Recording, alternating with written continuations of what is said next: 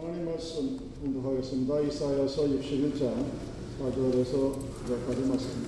아이사야 61, 4-9. 이사야서 61장 4절에서 9절까지 말씀 공독하겠습니다. 그들은 오래 항폐했던 곳을 다시 쌓을 것이며 옛부터 무너진 곳을 다시 일으킬 것입니다. 황폐한 성읍, 곧 대대로 무너져 있던 것들을 중수할 것이며 외인은 서서 너희 양떼를 칠 것이요 이방 사람은 너희의 농부와 포도원지가 될 것이나 오직 너희는 여호와의 제사장이라 일컬음을 받을 것이다. 사람들을 너희 사람들이 너희를 우리 하나님의 봉사자라 할 것이며 너희가 이방 나라들의 재물을 먹으며 그들의 영광을 얻어 자랑할 것입니다.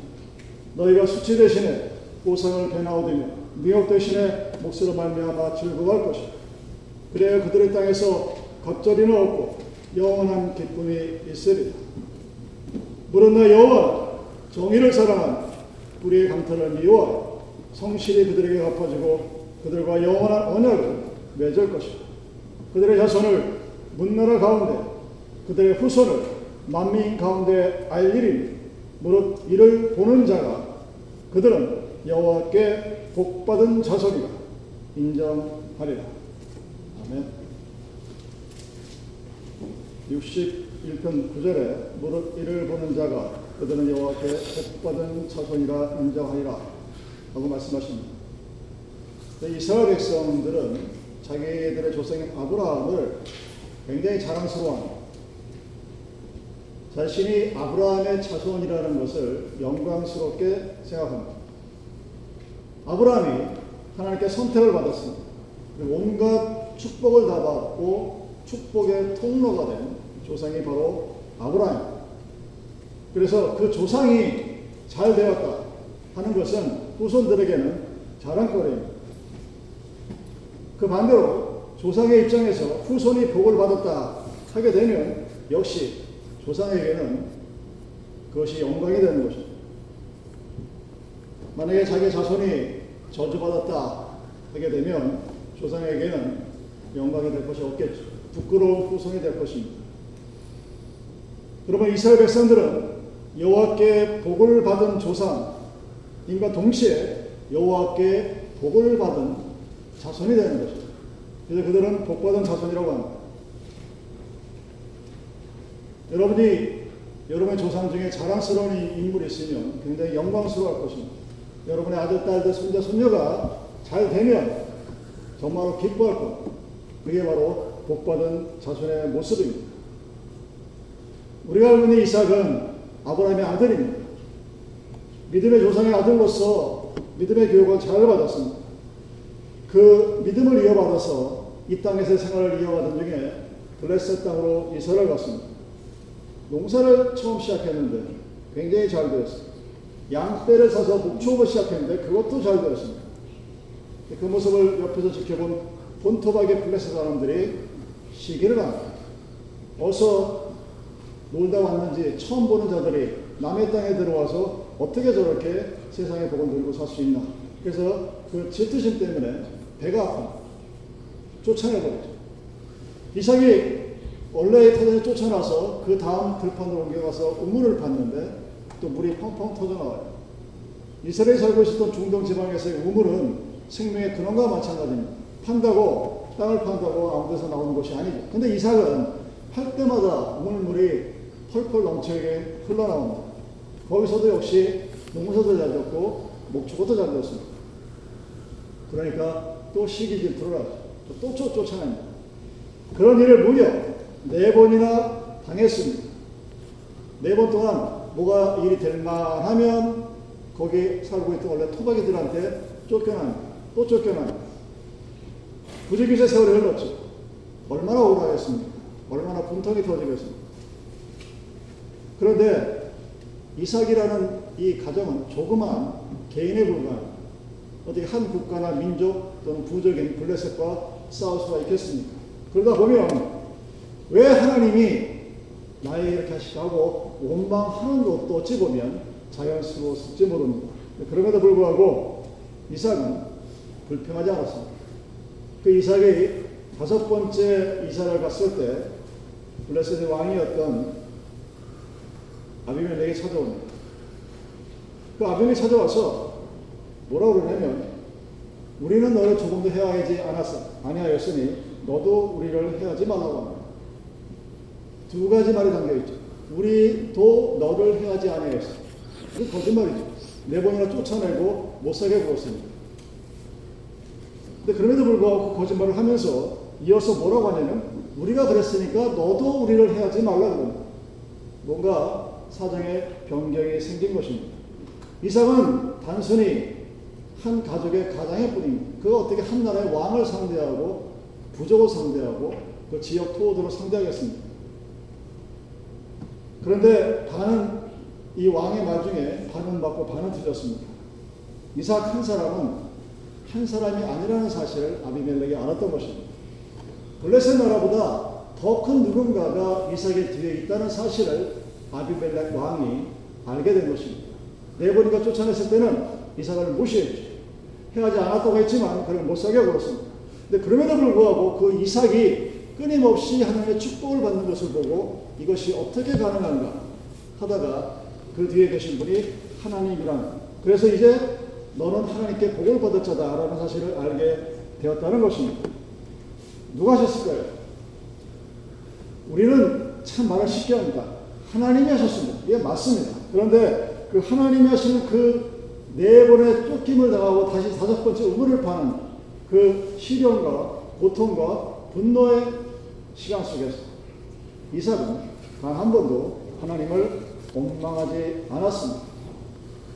묵묵히 그 어려움 속에서 이사를 가서 우물을 파고 또 다른 곳에 가서 우물을 파고 목축을 하는 그 일을 계속했습니다. 그럴 때 하나님이 개입하십니다. 묵묵히 참고 기다리며 하나님을 믿었을 때 불평불만하지 않았을 때 하나님께서 그 역사에 그 일에 개입을 하십니다. 어떻게 개입하셨느냐? 4절과 5절 말씀을 보십시오. 그들은 오래 황폐하였던 곳을 다시 쌓을 것이며 예로부터 무너진 곳을 다시 일으킬 것이며 황폐한 성읍 곧 대대로 무너져 있던 것들을 중수할 것이며 외인은 서서 너희 형태를 칠 것이요 이방 사람은 너희 농부와 포도 움직이가 될 것이니라 라고 말씀하셨습니다. 그들 이스라엘을 가르쳐줍니다. 이들은 지금 포로 생활을 하는 자들이에요. 바벨론 포로에 끌려가서 태어난 이 세들은 시쳇말로 부모를 잘못 만나서 생고생을 하고 있는 그런 백성입니다. 자기가 무슨 일을 잘못해서 포로 생활을 하는 게 아니에요. 그들의 부모가 하나님 앞에 거역함으로 그들의 이세가 하나님 앞에서 노예 생활을 하고 헐벗고 굶주리는 그런 생활을 하고 있었던 것입니다. 그런 가운데서도 그들이 하나님 앞에 회개하고 돌아왔을 때 이스라엘 백성들을 다시 가나안 땅으로 회복시키십니다. 예루살렘 성을 중건하고 재건시키고 그 무너진 성읍들을 다시 세우고 황폐화되었던 땅들이 기름진 땅으로 변하게 되는 것입니다. 그래야 그 옛날 다윗의 영광이 바벨론 포로 이후에 다시 이스라엘 땅에 재현이 되는 것입니다. 여러분 남북 이스라엘을 멸망시켰던 주역이 바벨론과 아수르입니다. 그리고 그 바벨론과 아수르 앞에서 앞자리 노릇을 하며 더 못살게 굴던 족속들이 에돔, 모함, 암문 족속들입니다. 우리들이 구약에서 이렇게 보았다. 그들이 유다 나라가 망할 때 앞잡이 노릇에서 온갖 것들을 다 약탈해 갔습니다. 그리고 이스라엘 백성들을 포로로 잡아가는 일을 그들이 도와서 바벨론으로 포로 생활을 떠나게 되었던 것입니다. 그리고서 그들이 황폐화된 이스라엘 땅을 내 것이다. 그리고 세계가 우리 거라고 자랑을 합니다. 원래 이스라엘 백성의 땅이었고 하나님의 땅이었고 하나님 그들에게 내어 주신 적이 없건만 그들은 것이 자기 땅이라고 얘기를 했었습니다. 그런 그들에게 하나님이 지금 다시 심판하시는 것입니다. 그 결과 이스라엘 백성들은 회복이 되었습니다. 그 이방 사람들은 완전히 멸망하게 되었습니다. 그럴 때 바로 그럴 때 그 멸망했던 에돔과 모함과 암몬 족속의 사람들이 이스라엘 백성들을 찾아와서 4절과 5절의 말을 한다는 이야기입니다. 한 번만 살려주십시오. 내가 너희들을 어떻게 살려주겠는가? 당신들이 양떼를 많이 키우고 있지 않습니까? 거기에 목동이 필요하니 저희들을 써주십시오. 포도원이 얼마나 잘 됩니까? 사람이 얼마나 많이 필요하겠습니까? 저희들을 그 포도원을 농사 짓는 포도원 직이라도 좀 써주십시오. 하고 와서 무릎 밑에 뚫고 빈다는 이야기입니다. 엊그제까지 그 이스라엘 백성들이 내 땅이라고 여기고 빼앗고 못살게 굽는 백성들이 그들 앞에 와서 내가 너희의 종로서를 하겠으니 제발 나를 거두어 달라고 한다는 이야기입니다. 완전히 역전이 되었죠. 하나님께서 역전을 시켰습니다. 서로 우리가 때로 잘못을 해서 망한다 할지라도 우리가 하나님 앞에 바로 서 있으면 온전히 회개하고 하나님을 원망하지 않으면 하나님은 그 모든 것들을 회복시키십니다. 왜? 하나님이 개입하시기 때문에 단지 우리는 그 하나님의 시간표를 참지 못하고 조급해하고 미래에 대해서 불안하고 그래서 하나님을 의심하는 그것이 믿음이 없는 자들의 삶의 모습입니다. 여러분, 우리는 평화를 얘기하죠.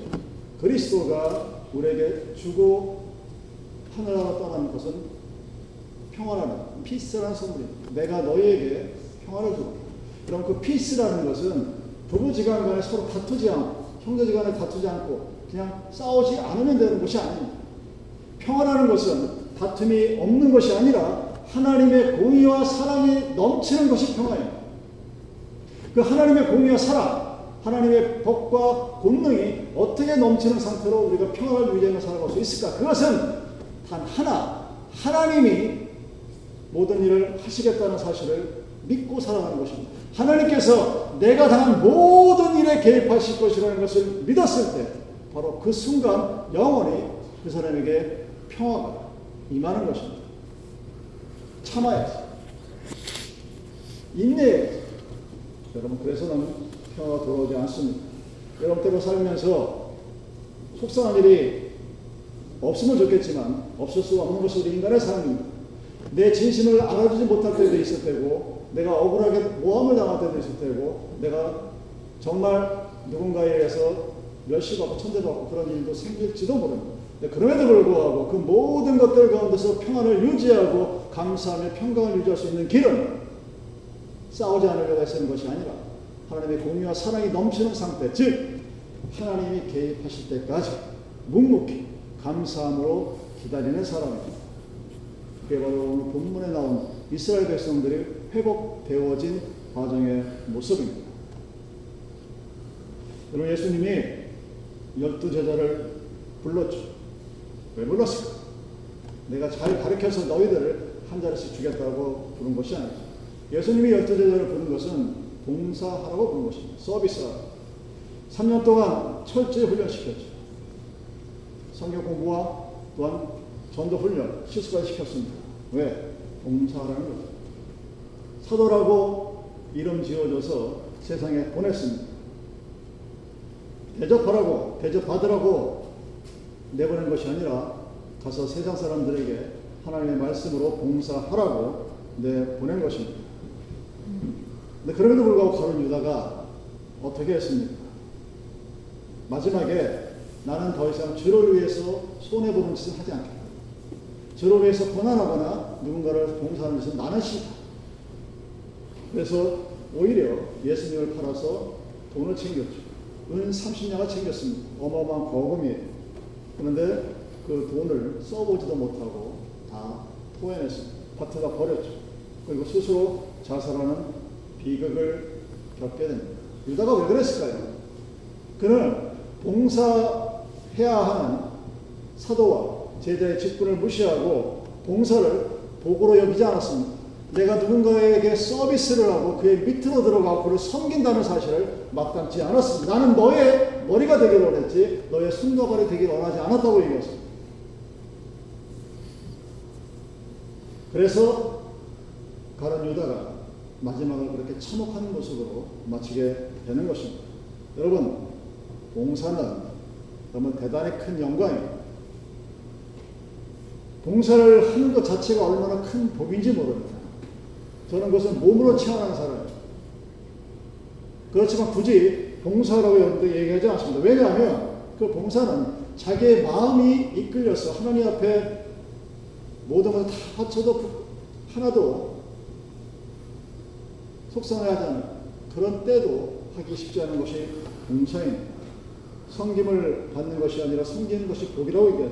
예수가 내가 성경을 받으러 온 것이 아니요 섬기러 왔다고 하신 말씀에 그 답이 들어 있습니다. 섬길 수 있다면 내가 하나님을 섬기고 교회를 섬기고 교회를 모든 직분들을 섬길 수 있다면 그 자체가 복이요 영광인 것입니다.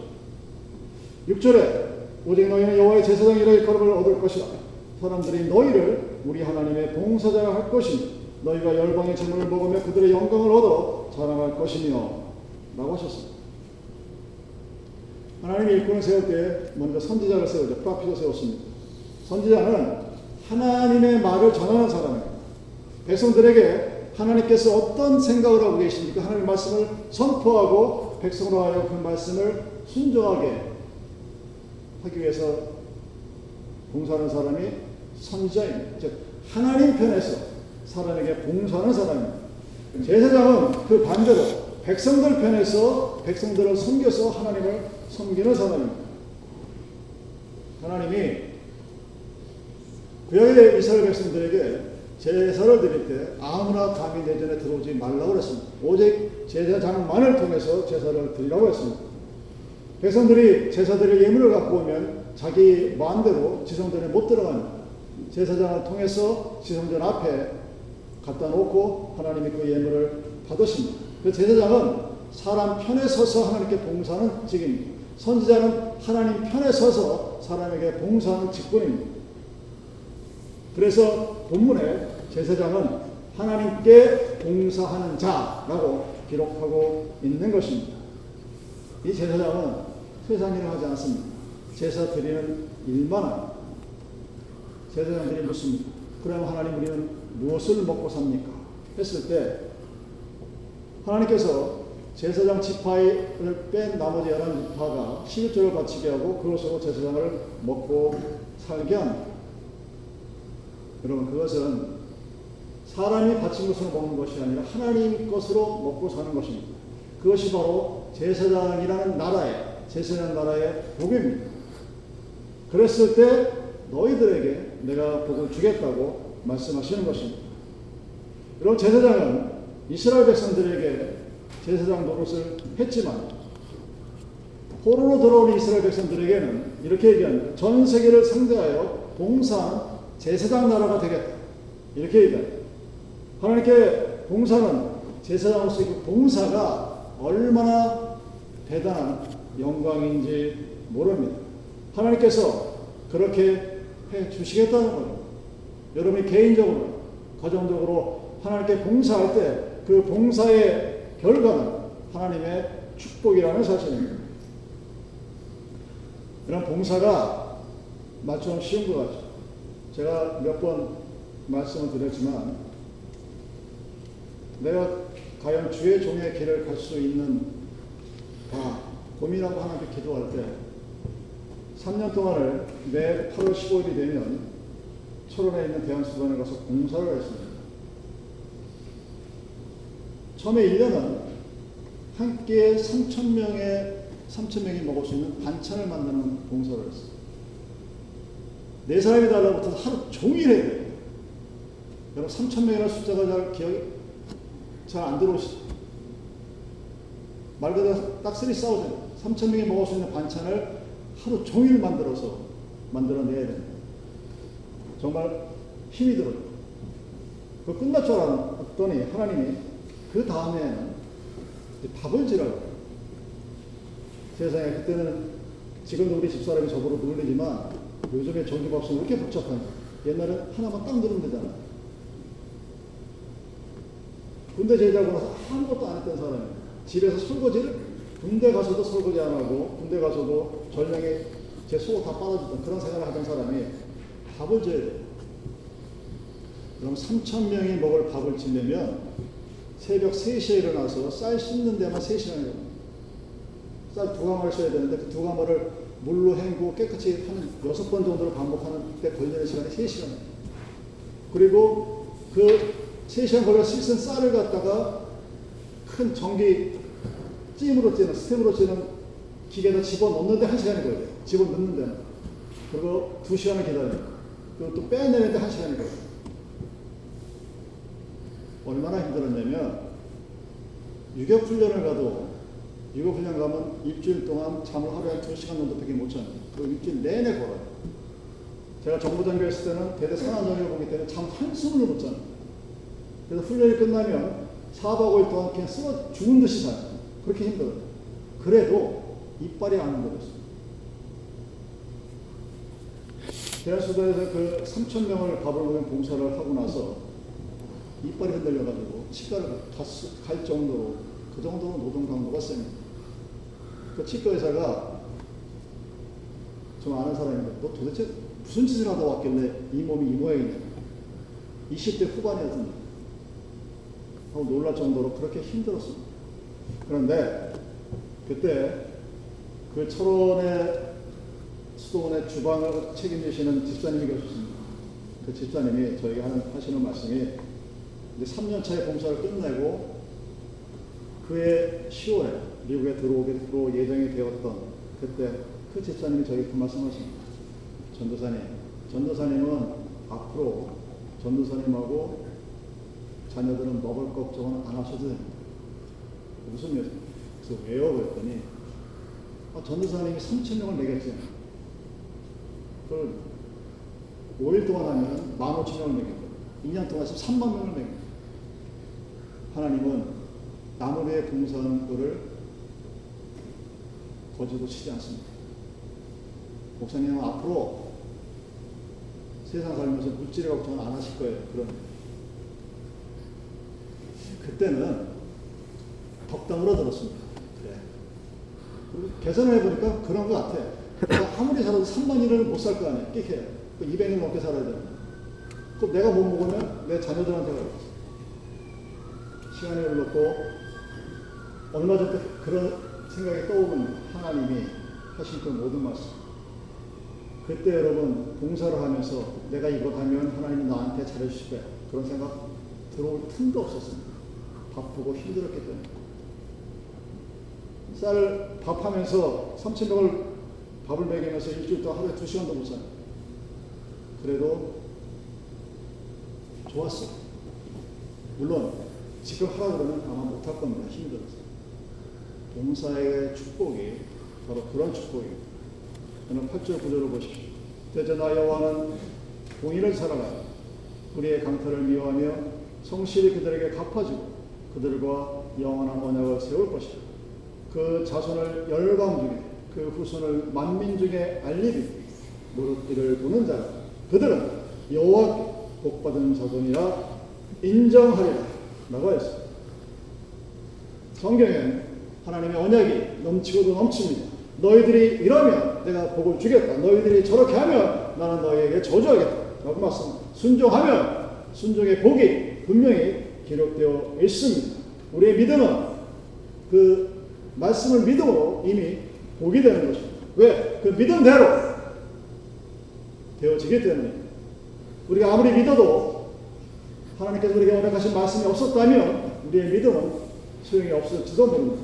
그 믿음이 복된 것 이상으로 하나님께서 우리에게 주신 그 축복의 언약 우리에게 복인 신약 성경에 적혀 있는 온갖 축복은 우리를 위해 언약하신 것입니다. 그래서 우리를 지켜보는 자들이 아 저들은 복받은 자손이구나 하고 그들이 인정하는 내가 나의 복을 인정하는 것이 아니라 이방인들이 외인들이 우리를 바라보며 저희들은 저 사람들은 복받은 자손이구나 하고 인정을 한다는 사실입니다. 이스라엘은 복된 조상을 가졌습니다. 그 복된 조상 덕분에 복이 넘치는 자손을 가졌습니다. 복받은 자손에 복받은 자손이 이스라엘 백성입니다. 그들은 하나님과 함께 하심으로 그 어떤 어려움 속에서도 묵묵히 있을 때 하나님께서 개입하셔서 그 모든 상황을 역전시키고 회복시키는 놀라운 복이 있는 백성입니다. 그들은 봉사함으로써 받는 것보다 주는, 주는 것을 더 즐거워하고 좋아하므로 성경을 받는 것보다 성경으로 하나님의 큰 축복을 받은 제사장 나라의 백성입니다. 믿음은 바라는 것들의 실상이라고 얘기합니다. 여러분의 믿음이 여러분이 하나님께 우리 주신 그 언약을 그대로 믿는 것이 이미 복입니다. 여러분이 믿는 하나님의 말씀은 세상의 것과 다릅니다. 그 말씀은 믿는 자들이 바라는 것들의 모습이기 때문에 믿는 것 자체가 여러분에게 복이 되는 것입니다. 여러분도 복받은 조상이 되기를 원합니다. 그 여러분의 자손들이 복받은 자손이 되기를 바랍니다. 그 축복이 대대로 이어가는 것. 그것은 나의 삶 속에 하나님이 전적으로 개입하시고 그 모든 것을 회복시키시고 복을 내리시는 그 하나님을 믿는 언약의 믿음입니다. 그 언약의 믿음이 대대로 이어지는 축복받은 자손들이 되기를 바랍니다.